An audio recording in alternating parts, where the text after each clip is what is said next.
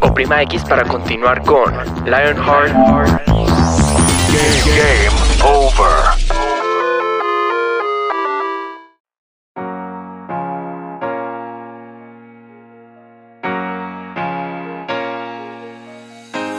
Hola a todos, ¿cómo están? Soy Paula Rojas y estoy muy feliz de darles la bienvenida a este nuevo episodio de Lionheart aquí con nuestros podcast oyentes. No podía estar mejor acompañada que con Daniel Corson. ¿Cómo estás, Daniel? Muy bien, ah, es muy chévere volver a hacer este programa. Cada dos semanas es tan divertido, es un tema que me encanta y es chévere volver. Lo sé, Dani. Además que tú tienes como toda una experiencia muy importante y nos has estado también enseñando, por lo menos a mí, que no soy muy, no sé, fanática de los videojuegos. Entonces también gracias por enseñarme a mí y estoy muy convencida que también a muchos de los que nos escuchan también han aprendido un montón de, de ti. Entonces... Es, chévere hablar contigo porque me da un contexto para la gente que no, no está tan metida en este mundo, porque para mí es algo que yo he hecho desde que casi tengo 10 años, desde toda mi vida más o menos, me he metido en este mundo y conocer a alguien que no lo ha visto tanto, las preguntas, las cosas, es... Me, me abre la mente a cómo es el mundo real. Bueno, pues gracias. No me siento tan, tan bien después de que me hayas dicho que no soy tan experta. Pero claro que sí, la idea es que también podamos eh, aprender y estoy muy convencida que los tips que también nos has dado en anteriores episodios nos han funcionado en lo personal para saber qué tipo de recomendaciones podía tener antes de elegir un videojuego. Entonces, Dani, no sé si ya para adentrarnos un poco más en el tema, ¿cómo te ha ido a ti durante este tiempo de, grabación que hemos tenido con los episodios de videojuegos y cómo te va en tu vida normal jugándolo? ¿Has vuelto a jugar en este tiempo? Sí, yo he estado ah, me he divertido grabando estos, estos episodios. Obviamente no puedo jugar mientras los grabo porque me distraigo mucho.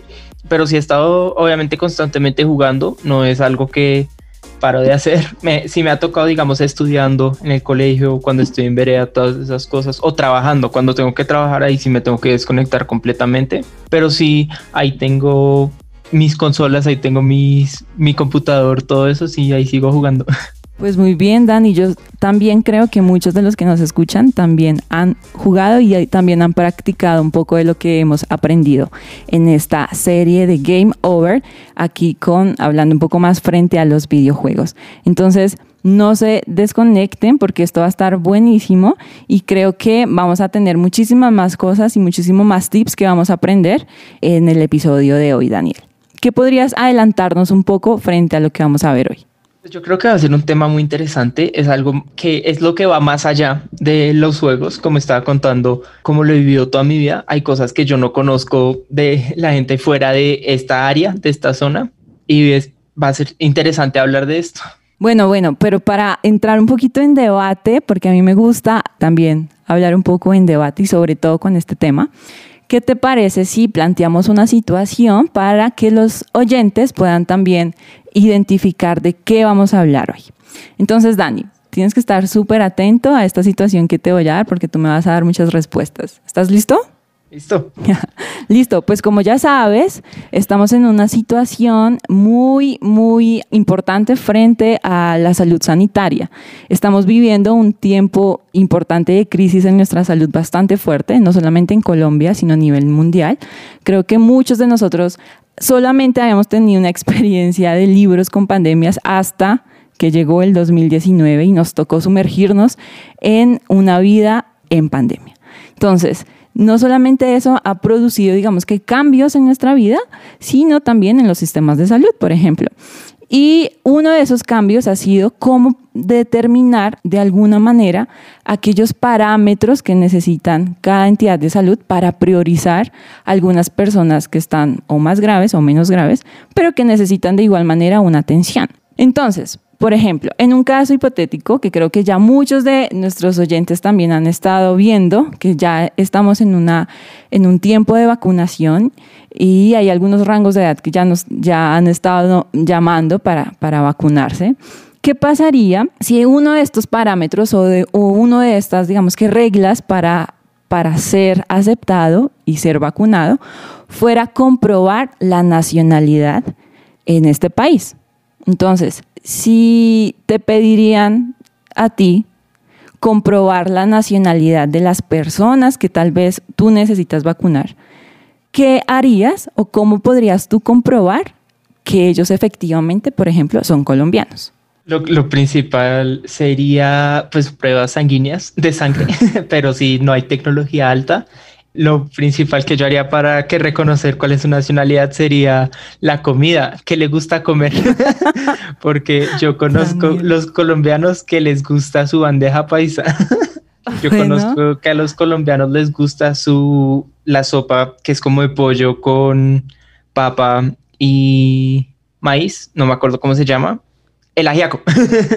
El ajiaco y cosas así. Entonces, esa sería mi segunda forma de reconocer nacionalidad. bueno, Pero, o sea, esto es muy particular. Color de piel. Entonces. Esto es muy particular, Dani, porque es la primera vez que escucho este tipo de, no sé, como de parámetros, ¿no? Súper curioso lo que dices frente a la cultura, ¿no? De estas personas eh, en las que se podría identificar si son colombianos o no. Pero si me voy un poco más más rigurosa a la realidad, tal vez una manera también de comprobarlo sería también por su cédula. ¿No te parece? Ahí en, en, su tarjeta de identificación claramente podríamos ver también su nacionalidad. ¿O qué me dices del idioma? Por ejemplo, si dice que es colombiano, pero no sabe español, sería muy chistoso comprobar esa realidad para esa persona. Chistoso, porque menciones esto? Porque mi primo es colombiano. Él nació en Colombia, pero se fue a Estados Unidos cuando era muy joven. Entonces, él habla así cada vez que nos está comunicando. Y de hecho, él cuando está en la iglesia, cuando él aparece en el programa de su presencia Kids y eso, él habla con ese acento. Entonces, a veces uno no puede juzgar a una persona por el acento que puede tener, por el lenguaje, porque uno puede tener barreras por diferentes razones o uno puede tener situaciones en las que el lenguaje sea diferente, aunque uno sí sea sea esa nacionalidad. Obviamente viene la pregunta, ¿se quiere saber que es de nacionalidad por documento o se quiere saber que esta persona es de nacionalidad de estilo de vida? Porque digamos una persona que ha vivido en Colombia toda su vida va a ser muy diferente a una persona que tenga el pasaporte y se haya ido a vivir a, a otra parte del mundo. Wow, lo que mencionas es muy importante porque ya Mm, dices otra parte frente a la persona, cómo se siente en su identidad, ¿no? Es decir, su cédula pueda decir que es, no sé, mexicano, pero tal vez su cultura de alguna manera está muy arraigada con Colombia por familiares o X. Entonces pueda que se pueda sentir tan colombiano que pueda tener como actitudes o, o rasgos también de su personalidad muy, digamos que, arraigados al país. Pero ¿cómo podrías en ese sentido, digamos que priorizar? Porque volvamos un poco al ejemplo y es, si tú ves este, este tipo de, de perfiles, por ejemplo, con, con, tu primo que mencionas, y si ves a otra persona que efectivamente, mejor dicho, tú la conociste aquí en Colombia y es colombiano, y tú sabes que la prioridad es pues darle esta vacuna a los colombianos, ¿cuál sería tu decisión? Ahí es una pregunta difícil porque yo le daría la vacuna a la persona que muestra más la cultura colombiana. Obviamente puede que otra persona haga lo vea de la otra forma el pasaporte se lo dé a mi primo, pero yo pienso ahí si se está pidiendo que sea de nacionalidad colombiana, para mí lo más importante es la cultura, la vida, haber experimentado a solo tener un documento que lo diga.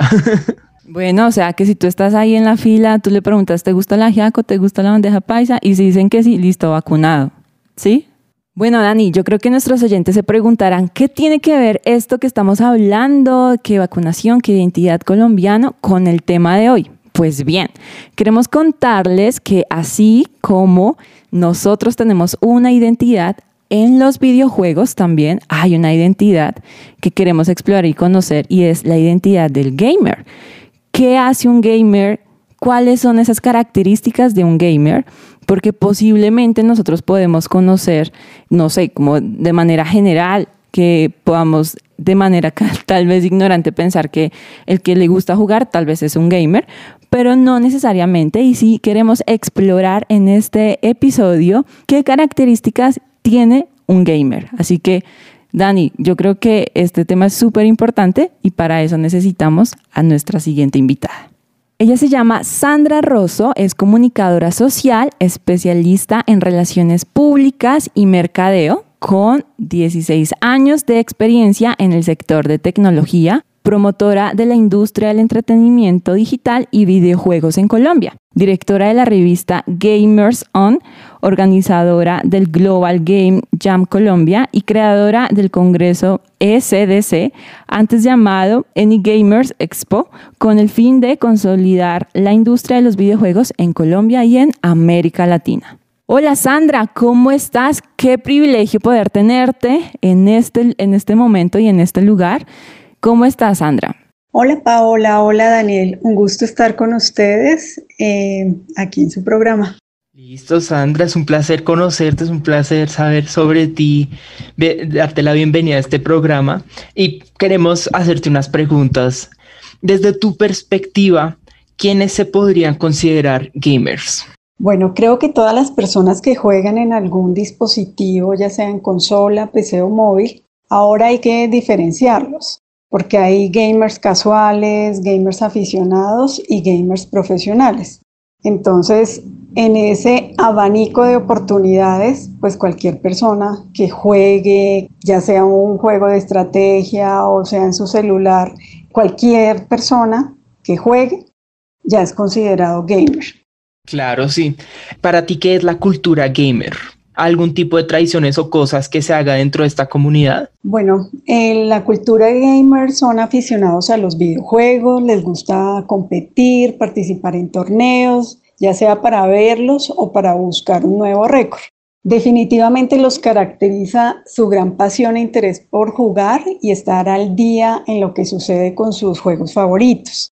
Hay apasionados por diferentes juegos, ya sean de estrategia, deportes, acción, simulación, arcade, entre otros. Como también hay gamers de consola, de PC y de móviles. Entonces todos estos jugadores conforman la comunidad gamer. ¿Necesariamente el que sabe de juegos tiene que saber de tecnología?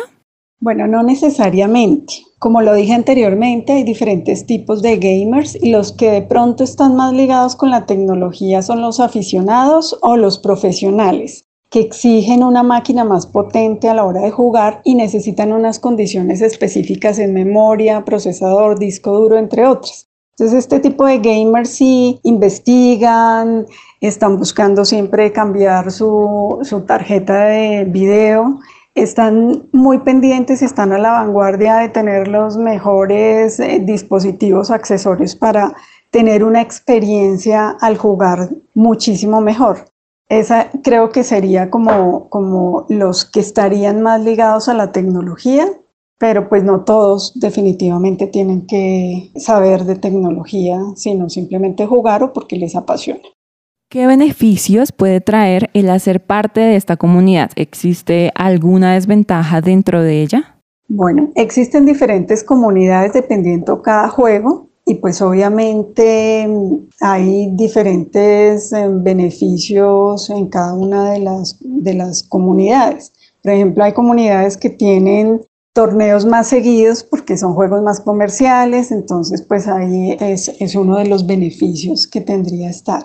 También, ¿qué otros beneficios hay en general en la comunidad? Que es compartir con sus amigos, incluso hasta con eh, personas que no se conocen de diferentes partes del mundo, con las cuales se puede competir y divertir. ¿Qué desventajas veo en términos generales? Que es una comunidad incipiente, que no cuenta con patrocinios serios, salvo algunos torneos puntuales, pero pues pasan y no son, no son marcas de pronto que, que son permanentes en el apoyo. No está profesionalizado, profesionalizada la carrera, por así decirlo, hasta el momento. Entonces creo que esa sería una de las grandes desventajas. Wow, eh, más preguntas que acaso le estamos bombardeando con preguntas. Se ha creído que el ser gamer tiene que ver con algo relacionado a las tribus urbanas, como si fuera un grupo selecto con rituales y tradiciones. ¿Eso es cierto?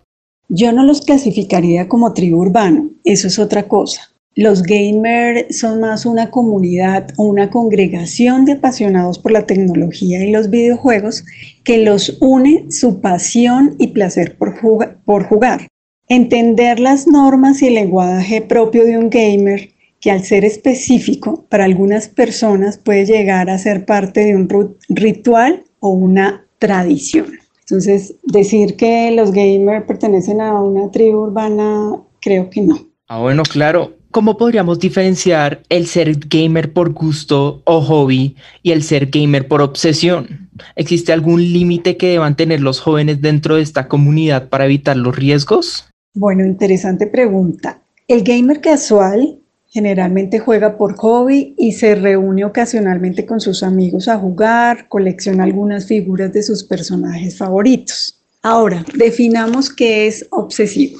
Es una perturbación anímica que perturba la mente en algo específico. En este contexto podríamos decir es un jugador que juega todo el día, está pendiente de las últimas actualizaciones de su juego, colecciona todas las figuras, compra ropa, accesorios, actualizaciones de su juego favorito y poco socializa.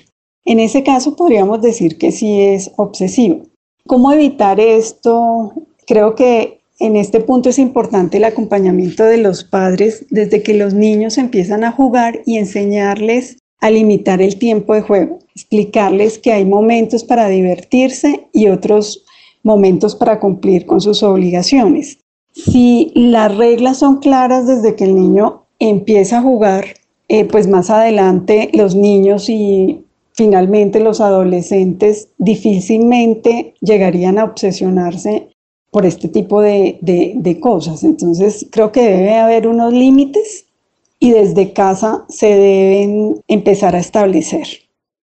Y también como costumbre tenemos preguntarles a los expertos cuáles son esos top 5. Y hoy queremos preguntarte, antes de cerrar también, conocer cuáles son tus top 5 de tendencias en videojuegos que crees van a coger mucha fuerza próximamente o que incluso están teniendo en este momento dentro de la comunidad gamer. Bueno, mi top de tendencias sería, número uno, la industria de los videojuegos seguirá creciendo cada vez más. Esto lo demostró en esta pandemia. En segundo lugar, los juegos móviles están pasando por su mejor momento y cada año las compañías de celulares anuncian un dispositivo nuevo con capacidad de reproducir juegos en alta resolución. En tercer lugar, los eSports como deporte electrónico está abriendo una posibilidad de negocios y las empresas saben que esto mueve masas y por ende las finanzas. Así que las empresas desarrolladoras de videojuegos trabajan cada día en títulos para entrar en el ruedo de los eSports, como lo están haciendo juegos como LOL, Valorant, Overwatch, eh, Counter-Strike, Dota, entre otros. En cuarto lugar, las consolas. Hemos visto que últimamente pues están como saliendo las nuevas consolas, los nuevos eh, anuncios y demás, y cada una de estas tres consolas seguirá haciendo lanzamientos de títulos importantes para enganchar a su audiencia y conseguir nuevos adeptos. Creo que vamos a seguir viendo todos estos lanzamientos y pues la guerra de, de las dos principales consolas, viendo quién, quién es como la mejor. Entonces ese sería como mi cuarto top. El quinto sería el consumo de streaming. Jugar es divertido, pero ahora la tendencia es que los espectadores disfrutan ver transmisiones de un videojuego como si fuera un partido de fútbol. Creo que esas serían como mis cinco tendencias. Bueno, Sandra, muchísimas gracias por acompañarnos, por contestar nuestras preguntas. Para nosotros fue un privilegio poder contar con una persona como tú y de tu perfil que pudiera también ayudarnos a nosotros y a nuestros oyentes con nuestras dudas sobre los videojuegos. Muchísimas gracias. Muchas gracias a ustedes por la invitación. Si quieren conocer los eventos que tenemos programados para gamers, desarrolladores y mujeres que queremos seguir inspirándolas para que pertenezcan a esta industria, pueden ingresar a nuestra página www.gamers-on.com y en nuestras redes sociales, revista Gamerson. Muchas gracias. Dani, ¿has escuchado alguna mentira o mito que hoy sabes que no es verdad sobre los gamers? Claro, acá viviendo en la cultura de los gamers, una de las mentiras más compartida y más dicha es que los gamers son violentos. porque nos gustan los juegos de acción, puede que nos gusten los juegos, hay más movidos, más rápidos, más esto, que somos más predispuestos a la violencia, que estamos listos para pegarle a alguien si se nos meten en el camino, pero según unos estudios, eh, no tengo exactamente el estudio aquí, pero estaba leyendo, los que juegan videojuegos se pueden relajar más fácilmente porque como están enfrentándose a estrés y a batallas digitales constantes, uno puede enfocarse en relajarse para cuando uno termina, uno logra el juego, uno se relaja y no está en un estado activo todo el tiempo. Ok, sí. No sé si en tu propia experiencia tal vez como gamer, Dani, has tenido que lidiar con este tipo de mitos, ¿no? Como por ejemplo, la persona que se la pasa constantemente jugando, pues es una persona que tal vez no, no, no hace nada o que tiene mucho tiempo libre porque constantemente podemos ver como que este tipo de, de, críticas a las personas que son aficionadas a los videojuegos. Los mitos de que uno no hace nada más que perder tiempo, que uno no está haciendo nada, que uno uno puede, honestamente, uno lo puede decir de cualquier persona, pero por alguna razón hay un estigma solo basado en los videojuegos. Una persona que está viendo eh, un partido de fútbol, uno puede decir está perdiendo una hora y media cada partido. ¿Cómo así? ¿Qué es eso? La persona que le gustan todos los deportes está viendo muchos partidos de, de varias duraciones de tiempo. Los que les gustan las películas, está perdiendo dos horas todos los, todos los días viendo películas, está haciendo esto, pero honestamente solo es un hobby. Es algo que nosotros disfrutamos, algo que pasamos el tiempo, pero sí hay gente que se lo lleva al extremo. Hay gente que sí gasta demasiado tiempo, hay gente que no trabaja, pero eso no es el general. Uno no puede generalizar a todo el mundo por esas personas que sí gastan el tiempo, que sí pierden tiempo y, y las que no son productivas. De acuerdo, Dani. Y creo que generalmente podemos pensar que muchas veces la identidad de una persona se enmarca estrictamente en lo que hace. Por ejemplo, como mencionabas, si te gustan los videojuegos, entonces eres un gamer. O si te gustan los deportes, entonces eres un deportista. Y así sucesivamente creo que podemos también nosotros mismos caer en esa generalidad, pero la realidad es que no es tan sencillo plantear o determinar la identidad de una persona solamente mirando sus acciones. Entonces, no sé, Dani, con base a lo que ya hemos escuchado, ¿qué crees tú que marca la identidad de un gamer? Pues pensando en lo de esa manera, yo diría lo que marca la diferencia entre un gamer y alguien que no es cuánto uno se mete en el mundo, porque a veces no solo es estoy jugando, sino estoy metido en la cultura, estoy metido en el mundo de la tecnología, la información de, de las cosas. A veces uno también puede ser un gamer más casual, uno no siempre tiene que estar jugando los juegos más intensos, más conocidos, más populares. Uno veces, honestamente, uno puede ser un gamer que solo juega en el celular. Hay juegos de celular que son válidos, que son completamente buenos, que son completos, que son entretenidos que son divertidos y, aún, y eso a uno sí puede ser considerado un gamer. No solo es los que se la pasan en un PlayStation, los que están en un computador, sino que hay muchas diferentes cosas y principalmente yo diría es lo que uno hace en el tiempo libre, porque los juegos son para el tiempo libre, es un hobby. Y hablando de que nos identifica como gamer, yo tengo una pregunta para ti, Pau. ¿Qué crees que define nuestra identidad como personas? Wow, qué pregunta. Bueno, yo creo que, que lo primero, lo primero que puede definir la identidad de una persona es la primera etapa, tal vez desde los primeros años creo que es súper importante y la familia creo que también cumple un papel importantísimo ahí, afirmar a la persona, en alabar a la persona, en estar pendiente de la persona, reafirmar, digamos que esas necesidades que creo que todas las personas traemos con nosotros en nuestro corazón, creo que es muy importante. Sin embargo, creo que si tal vez hay casos en donde nuestra infancia no nos fue tan bien y no pudimos llenar esas cositas que necesitábamos llenar, probablemente nuestra identidad pueda verse afectada y es ahí en donde llega creo que es muy importante, ese encuentro que realmente yo tengo como persona con Jesús y conocer realmente quién soy yo en Jesús. Porque tal vez podemos frustrarnos, ay, no es que en mi familia soy esto, no es que con mis amigos soy esto, no es que con mis primos tal vez soy esto. Y constantemente nos estamos comparando. No sé si, si te pasó, pero a mí muchas veces me pasaba en el colegio que constantemente me comparaba y creo que lo clave ahí para definir la identidad es justamente saber qué dice Jesús de mí y, es un gran alivio pensar que no define mi identidad lo que hago, sino lo que realmente soy para Jesús. A mí me sirvió muchísimo eso. Entonces, Dan, no sé, a ti en tu caso, ¿cómo, cómo pudiste descubrirlo? Para mí, obviamente, mi vida es basada en Jesús, en mi vida, mi camino en Dios. Entonces, obviamente, todo lo que me define mi identidad es basado en lo que yo leo en la Biblia, lo que yo encuentro en Jesús y lo que yo encuentro en la iglesia. Puede que yo me encanten los videojuegos y eso, pero los videojuegos no me definen a mí como persona yo soy el que juega los videojuegos, los videojuegos no me juegan a mí más o menos.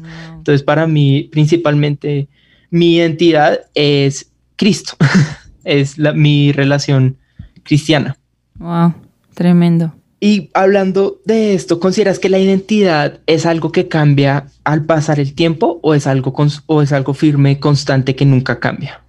Uy, Dani, bueno, yo creo que tenemos que realmente saber quiénes somos otra vez en Jesús para que nuestra identidad no cambie. Pero claramente sí siento que a lo largo de nuestra vida vamos a tener picos bajos en donde vamos a dudar de pronto de lo que, de lo que somos, de quiénes somos, incluso de nuestras fortalezas, de nuestras habilidades, tal vez por circunstancias que vamos a, a vivir o enfrentar que no van a ser fáciles, y ahí vuelve otra vez esa pregunta de, ah, ¿para qué vine a este mundo?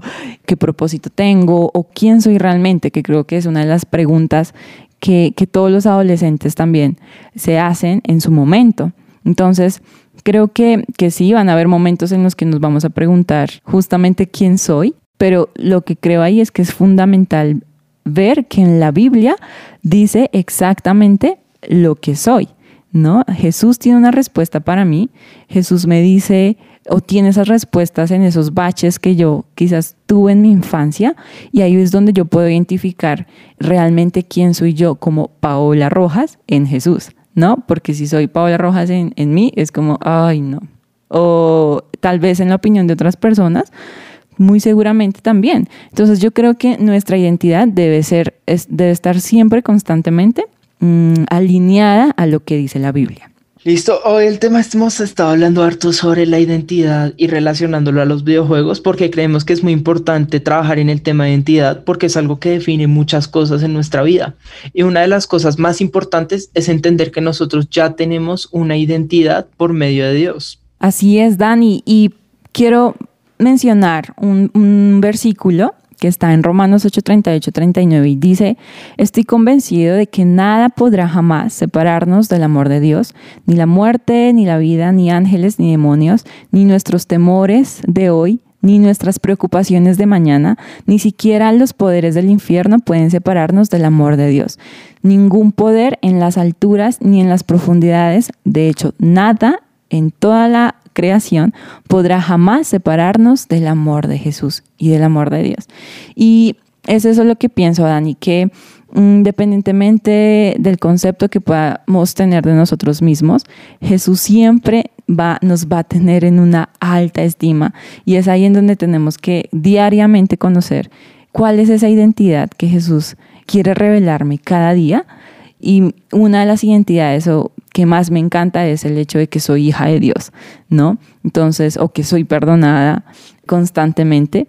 Y Dios siempre tiene una, una palabra de, afirmación para ti en momentos de angustia o en momentos de crisis existenciales, podemos decirlo así, en las que no sabemos qué hacer.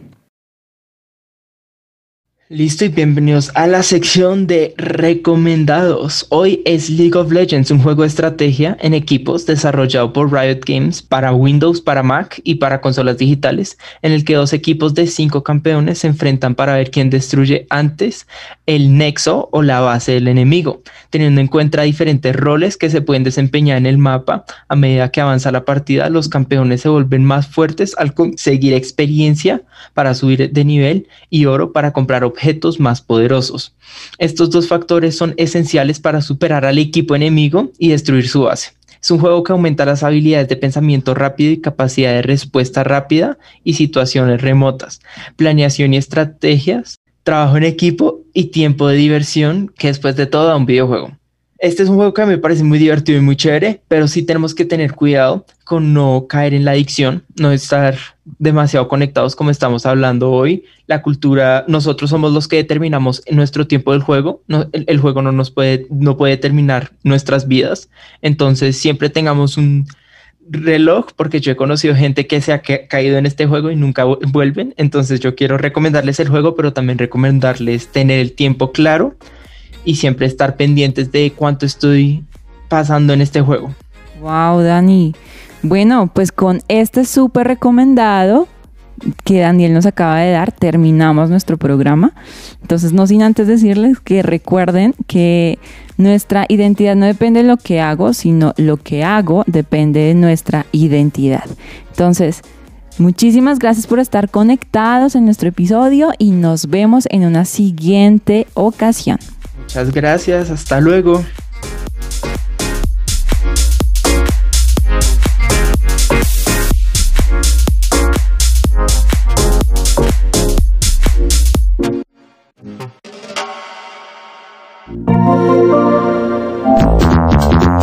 Oprima X para continuar con Lionheart Game, Game Over.